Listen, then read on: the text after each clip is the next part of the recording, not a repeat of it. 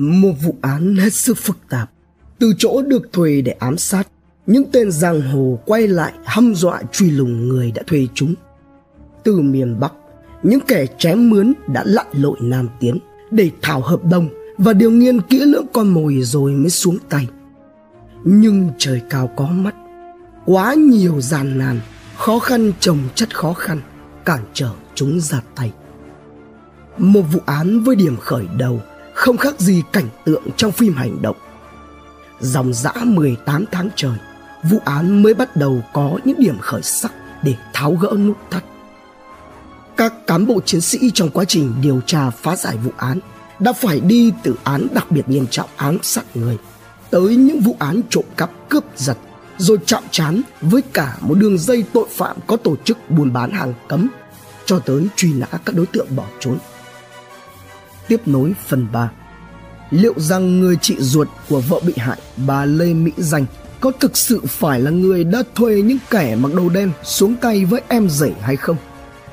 Đồng phạm của Dũng trong vụ trọng án tại Bình Dương còn kẻ nào nữa không ngoài Thức, Quý và Đức? Chân tướng vụ việc ra sao? Chúng sẽ phải trả cái giá như thế nào? Bản hợp đồng tiền tỷ Hãy cùng Độc Thám TV đi sâu vào tìm hiểu vụ án này.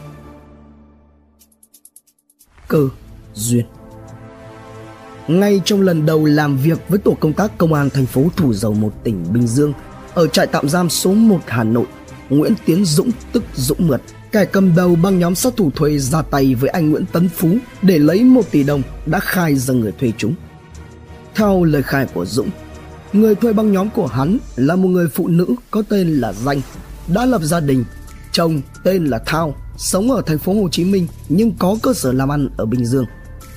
Trước đây, Dũng không hề quen biết với cặp vợ chồng Thao, Danh nhưng rồi một cưa duyên đưa đến nên hai phía đã gặp nhau để bàn bạc thực hiện một tội ác tay trời. Cơ duyên ấy như sau. Lùi lại thời gian trước khi cuộc gặp gỡ giữa Dũng và vợ chồng Thao danh xảy ra. Năm 2012, sau khi vợ con của Dũng sang Nga định cư, chỉ còn lại một mình. Dũng sống bằng nghề cho vay lãi nên có quan hệ giao du với nhiều đối tượng thuộc loại giang hồ có số má từ Bắc cho tới Nam. Cũng chính từ các mối quan hệ này, Dũng có quen biết với một đối tượng tên là Trung sống ở Hà Nội. Vào khoảng giữa tháng 10 2012, Trung nói với Dũng Em có một thằng boy dầm miền Nam Nghe tiếng Anh sống hết mình với anh em nên rất ngưỡng mộ. Nó lại đang có chuyện cần nhờ vả. Rất mong được anh giúp đỡ. Dũng mới vui vẻ và đáp lại. Ok, chú cứ cho nó số điện thoại của anh. Bảo nó gọi cho anh. Có gì ta sẽ bàn bạc. Chỉ ngay ngày hôm sau thôi, Dũng đã nhận được cuộc gọi từ một số điện thoại lạ với cái giọng eo éo cất lên mà Dũng cảm thấy rất hợp. Người này tự giới thiệu mình là Hưng, quê ở Hậu Giang nhưng lại làm việc ở Bình Dương. Hưng nói, ba má nuôi của em cũng là ông bà chủ của em, hiện bị người khác ức hiếp, tội lắm anh à. Anh ra tay cứu vớt họ dùm em với, em đội ơn anh.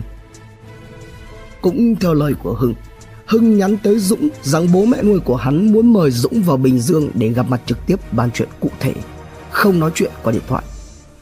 Theo đó, Hưng sẽ đặt vé máy bay cho Dũng vào sân bay Tân Sơn Nhất, thành phố Hồ Chí Minh, rồi bố mẹ nuôi của Hưng sẽ đưa Dũng lên Bình Dương bằng xe ô tô.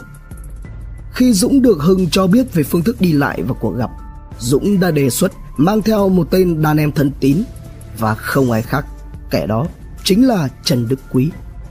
Sau đó, Dũng và Hưng còn nhiều lần nói chuyện với nhau qua điện thoại và rồi sự việc được an bài.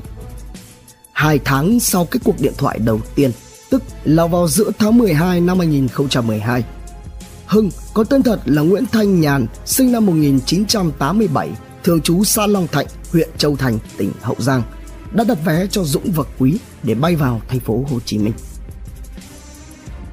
Răn mặt vừa đặt chân xuống sân bay Tân Sơn Nhất, ra tới tận sân bay để đón Dũng và Quý là Hưng và một cặp vợ chồng ngoài 50 tuổi, chồng tướng mạo sang trọng.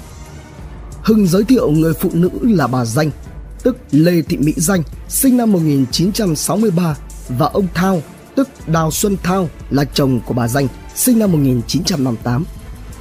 Đây vừa là ông bà chủ, vừa là bố mẹ nuôi của Hưng, nhà ở đường Trần Khắc Trân, phường 9, quận Phú Nhuận, thành phố Hồ Chí Minh. Gặp được Dũng và Quý, ông Thao bà Danh mới vồn vã, bắt tay chào hỏi, rồi mời cả hai tên lên chiếc ô tô màu xám đã mở cửa đợi sẵn. Rồi họ đưa Dũng và Quý đến một khách sạn lớn gần sân bay Tân Sơn Nhất để thuê phòng, cất hành lý, nghỉ ngơi. Sau đó là đi ăn tối. Trong bữa tiệc sang trọng vào cái tối ấy, bà Danh đã kể khổ với Dũng và Quý rằng bà ta có một thằng em rể rất hắc ám. Tên em rể này muốn cướp đất của chị vợ nên vợ chồng bà Danh mới phải nhờ tới Dũng ra tay đập cho hắn một trận như tử để bớt đi tham lam sân si.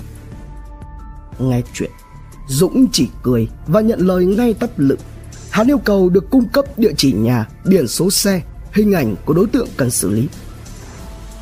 Sáng ngày hôm sau, vợ chồng Thao Danh cùng với Hưng dùng ô tô đưa Dũng và Quý đi Bình Dương. Ba người này giới thiệu với cả hai tên chém mướn từ Hà Nội vào tiệm chụp ảnh, rửa ảnh mang tên Minh Hùng do vợ chồng Thao Danh làm chủ và đây cũng là nơi mà Hưng làm nhân viên của tiệm. Sau đó họ lại mời Dũng Quý đi xem mảnh đất tranh chấp giữa vợ chồng ông bà Danh với vợ chồng anh Nguyễn Tấn Phú. Ngay tại đây, Danh đã nói ra yêu cầu của mình là muốn Dũng ra tay cho anh Phú một trận bầm dập, răm mặt và đưa ra con số 900 triệu đồng cho phi vụ này.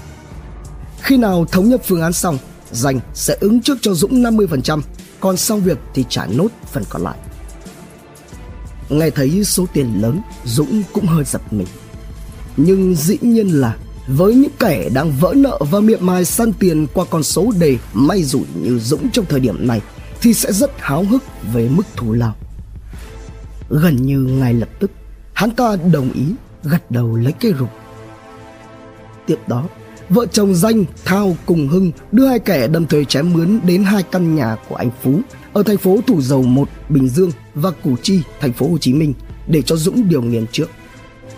Cũng tại đây, Dũng được chỉ cho biết về tướng mạo của nạn nhân, loại ô tô cùng với biển số xe mà anh Phú đang sử dụng. Và cuối cùng là màn liên hoan tưng bừng ở một nhà hàng trước khi đưa hai vị khách văn vệ về khách sạn nghỉ ngơi. Sáng hôm sau, bộ ba tội lỗi, danh, thao, hưng lại đánh xe đến khách sạn đón hai tay giang hồ đi ăn sáng, uống cà phê rồi lại đi xem miếng đất đang tranh chấp cùng với nơi ở của nạn nhân. Sau khi bàn bạc hòm hòm được với kế hoạch và phương án triển khai, Dũng và Quý ở đến ngày thứ ba thì cùng nhau khăn gói lên máy bay về lại Hà Nội. Trên đường về, Quý còn ghé vào tài Dũng và nói cho biết bà Danh gửi cho Quý 10 triệu đồng tiền lộ phí. Chuyến săn hụt đầu tiên Tưởng rằng mọi chuyện dễ dàng như là khi bàn mưu tính kế, nhưng cho đến khi bắt tay vào thực hiện thì Dũng và đồng bọn lại phát sinh ra những chuyện khó lường. Sau cái lần vào Bình Dương gặp gỡ với vợ chồng ông Thao, bà Danh để thỏa thuận với hợp đồng lấy gần 1 tỷ đồng. Khi trở ra Hà Nội, Dũng bảo với đệ tử ruột kiêm lái xe của mình là Trần Đức Quý cần tìm thêm người để cùng tham gia vào phi vụ, đặc biệt là những kẻ có khả năng và dám làm việc trời không dung đất không tha. Ấy là coi rẻ tính mạng của người khác và sẵn sàng ra tay tức đoạt. Từ đây, Quý tìm được và rủ dây được thêm hai tên giang hồ có số má khác là Phạm trí Thức và Lê Văn Tiến, tức Tiến Lùn, sinh năm 1990, thường trú xã Thạnh Hàm, huyện Thanh Liêm, tỉnh Hà Nam để cùng tham gia vào phi vụ.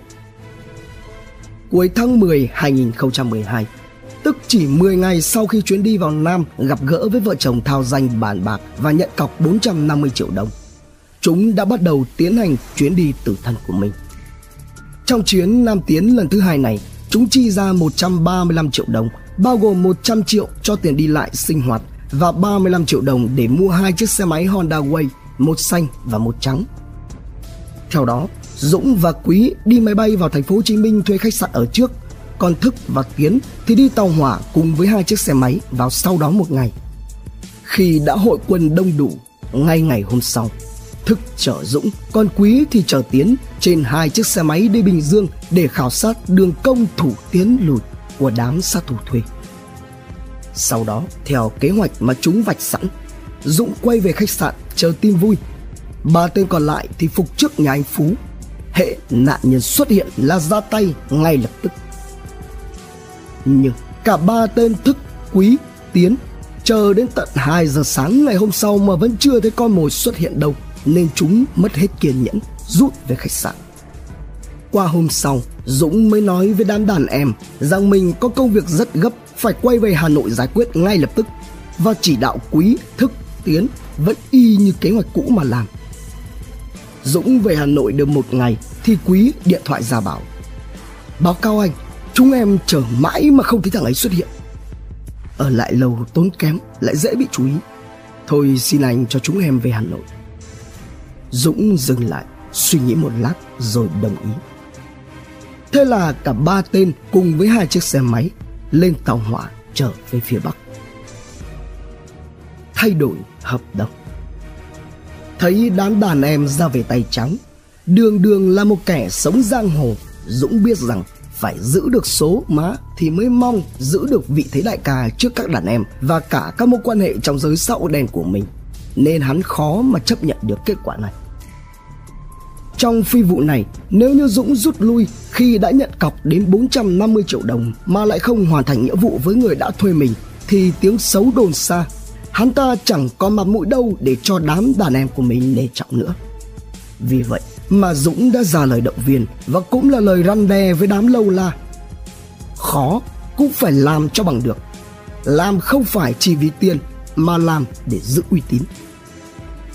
Vài ngày sau đó, Danh từ trong Nam điện thoại cho Dũng hỏi Sao vẫn chưa xong việc Thì được Dũng báo lại rằng do anh Phú không xuất hiện Khi này Danh mới nói Nó vẫn chờ chờ rồi đó Ngày nào cũng ngông nghênh làm chị tức lộn ruột các chú mà không tính sổ nó sớm, Có ngày chị tức quá, Lên máu mà chết, Không ai thanh toán phần còn lại cho các chú đâu. Bây giờ, chị không muốn các chú đánh rằm mặt nó nữa. Chị muốn đòn phát cho nó đi luôn. Rất nhạy bén, dũng mới đặt vấn đề. Nếu đã thay đổi hợp đồng thì giá cả chị tính sao? Muốn đòm thì phải có hàng nóng chị ạ. À. bà danh cười. Muốn lên giá phải không? Rồi, chị đồng ý chi thêm 100 triệu nữa để cho chú mua hàng nóng mà xử nó. Được chưa? Vậy là hợp đồng cho một tỷ luôn đó. Dũng hí hửng. Thế thì tốt quá, bà chị yên tâm. Chỉ vài ngày nữa là ăn mừng thôi. Nam Tiến, lần 3 Đầu tháng 1 2013 là những ngày giáp Tết. Trong lúc mà người người nhà nhà nô nức sắm đồ Trang hoàng nhà cửa chuẩn bị đón xuân, Thì băng nhóm của Dũng cũng hối hả chuẩn bị vào Nam làm nốt công việc cho kịp bóng Tết.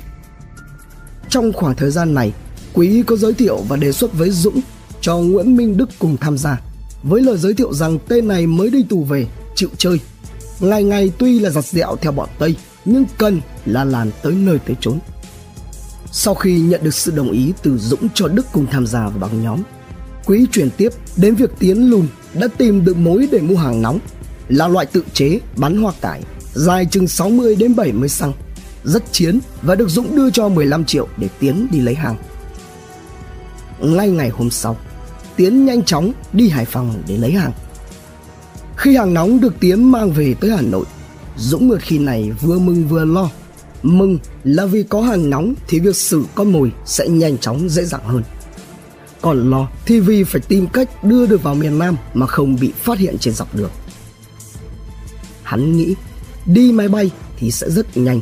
Nhưng nếu như trong hành lý có một khẩu hàng nóng thì chạy đằng trời với các máy soi ở sân bay vì thế, Dũng đã quyết định giao cho Quý đi thuê ô tô Innova làm phương tiện, hàng nóng sẽ giấu trong hành lý.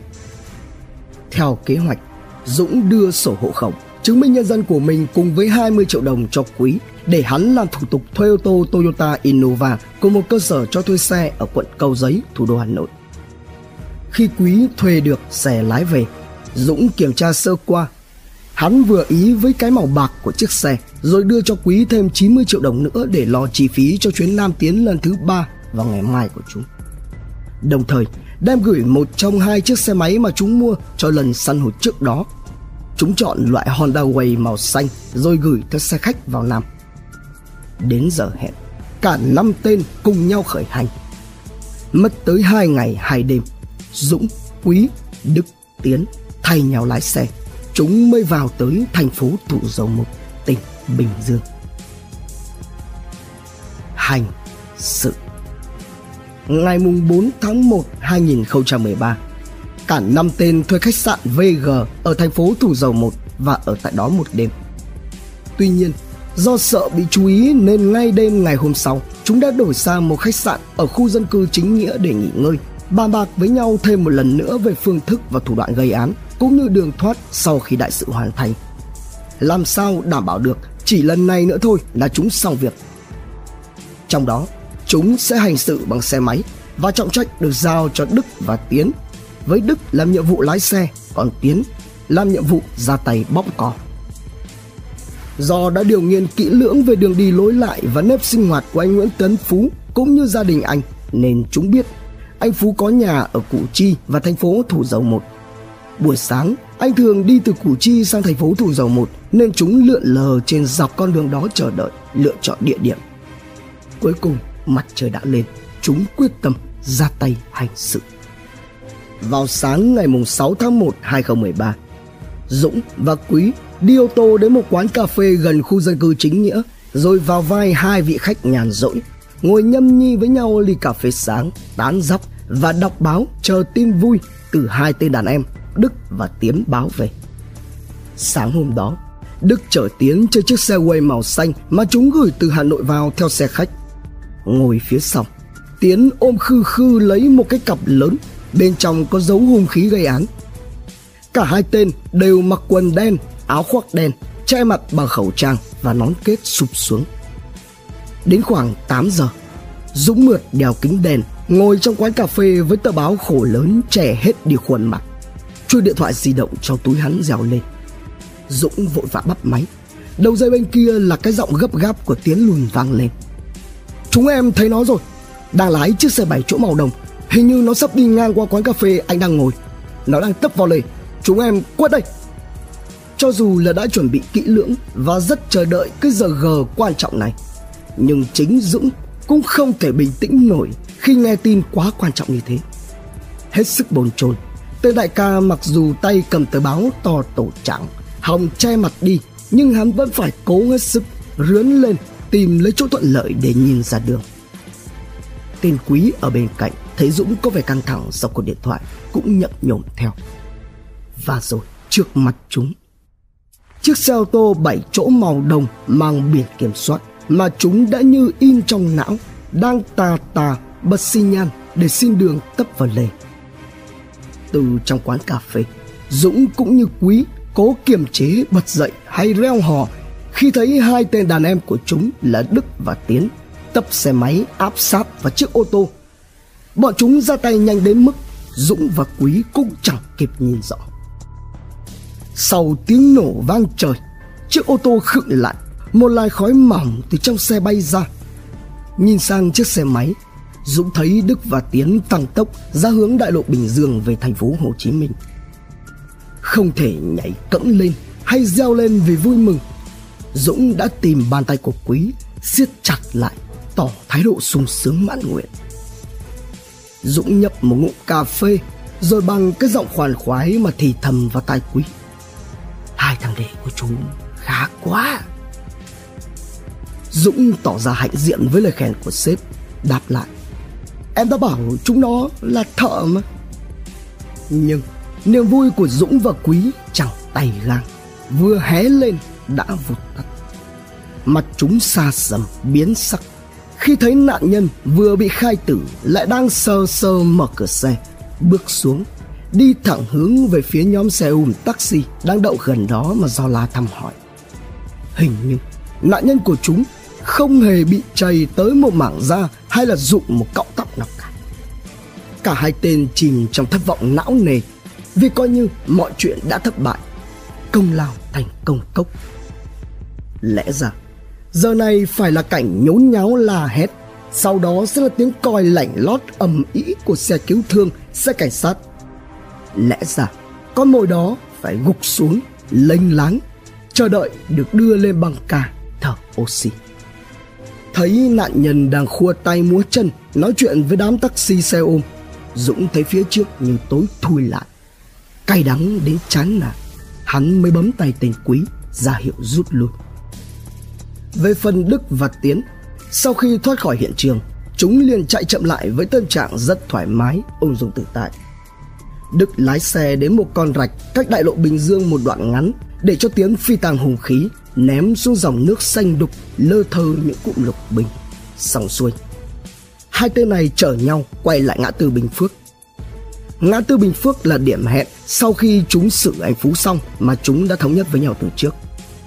Từ xa nhìn thấy chiếc xe Innova màu bạc lấp lánh dưới ánh nắng ban mai hai tên Đức và Tiến lại càng phấn khởi bởi chúng đã hoàn thành xuất sắc nhiệm vụ mà đại ca giao phó. Và giờ là lúc chuẩn bị đón nhận những lời khen, số tiền thưởng dồi dào và tiệc tùng liên hoan tưng bừng rôm rả. Đức vội tăng ga điều khiển xe máy tấp vào bên hông chiếc ô tô màu bạc. Khi này, Dũng ngồi trên ghế trước, hạ kính xuống, thò cái khuôn mặt vừa lạnh vừa buồn ra chào đón hai tên đàn em và cho chúng biết phi vụ lại tiếp tục thất bại. Ngay tại đây, Dũng phân công Đức và Tiến đón xe khách ra Bắc. Còn Quý thì mang chiếc xe máy cho lên xe tải ra Bắc rồi về Hà Nội luôn. Riêng Dũng thì ở lại lái xe ô tô thuê về sau. Biệt tịch Quay trở lại khách sạn ở khu dân cư chính nghĩa Dũng rút điện thoại ra gọi mãi Nhưng đầu dây phía bên kia chỉ có tiếng tò tè tí Như là chiều tức hắn vậy Dũng liền gọi điện cho Hưng hỏi thì nhận được câu trả lời rằng vợ chồng bà danh đã đi Mỹ được mấy ngày rồi. Trong bụng hám biết tỏng, vợ chồng này đi Mỹ là để tạo chứng cứ ngoại phạm. Vài hôm sau, Dũng lái chiếc xe Innova đi thuê ra đến Hà Nội. Gặp lại các tên đàn em với cái vẻ chán trường do không đòi được 550 triệu đồng còn lại của phi vụ từ bà danh. Tiến hành ăn chia, số tiền 450 triệu đồng được cọc lúc đầu ngoài những chi phí như mua hai chiếc xe quay mua hàng nóng trong lần 2 và lần 3 vào miền Nam. Dũng đưa cho Quý 190 triệu đồng để chi phí ăn ở và chi 30 triệu đồng chia đều cho Quý Đức Tiến Lùn. Ngoài ra, Dũng còn cho riêng Quý 30 triệu đồng. Thêm vào đó là Dũng đã đưa 12 triệu đồng khi dự sinh nhật Quý và con của Quý. Hắn cho Tiến Lùn 30 triệu đồng và cho Đức 12 triệu. Tổng cộng số tiền mà Dũng đã chi ra là 377 triệu đồng. Còn lại thì Dũng chi tiêu cá nhân về mặt tăng vật, hắn cho Phạm Trí Thức chiếc xe quay màu trắng, còn cho Quý chiếc xe quay màu xanh. Lúc này, do chỉ còn Hưng ở lại Việt Nam nên Dũng đành ngậm bồ hòn làm ngọt. Mặt khác, Dũng cũng hiểu rằng nếu như làm to chuyện đòi tiền chẳng khác nào sẽ lại ông tôi ở bụi này. Về phía đám đàn em tham gia phi vụ, do Dũng mượt chi đẹp và cũng biết đại ca không đòi được khoản tiền còn lại nên sau khi ra Bắc theo chỉ đạo của Dũng, nhóm này tách nhau ra, mỗi đứa một phương. Vài tuần sau đó, khi hay tin vợ chồng ông bà Danh từ Mỹ trở về, Dũng tiếp tục gọi điện đòi nốt số tiền còn lại. Nhưng khi này, bà Danh cho rằng chưa giải quyết được anh Phú là Dũng chưa thực hiện xong hợp đồng, nên bà không chịu trả số tiền. Điền tiết, hắn mới buông lời hăm dọa sẽ truy tìm xin tí huyết của vợ chồng bà Danh. Nhưng hắn nào có ngờ, đôi vợ chồng ấy về lại lần này chỉ để cho một chuyến cao chạy xa bay mà không ai rõ tung tích nhưng vẫn nung nấu và hận thù anh phú trước khi bỏ trốn vợ chồng bà danh ông thao đã thuê hai tên giang hồ là sáu đực và hùng quận 8 tới dằn mặt anh. Tiến lùn thực sự là ai? Tại sao giờ mới xuất hiện nhân vật này? Hưng, tên thật là nhàn, kẻ móc nối dũng và vợ chồng danh thao, có bị xa lưới. Cái giá cho những kẻ liều lĩnh coi thường tính mạng người khác sẽ thế nào? Đón xem phần 5 tại Độc Thám TV. Trân trọng cảm ơn quý khán thính giả đã theo dõi, subscribe, ấn chuông đăng ký để cập nhật những video mới nhất, like, share, chia sẻ tới nhiều người hơn. Comment những suy nghĩ, ý kiến, bình luận của bạn hay những gợi ý, đóng góp để chúng tôi được hoàn thiện hơn. Độc Thám TV, hai ngày một số vào lúc 21 giờ. Nguồn tham khảo và tổng hợp Công an thành phố Hồ Chí Minh, báo Bình Dương, Công an Nhân dân online, Công lý cùng nhiều nguồn khác từ Internet. Độc Thám TV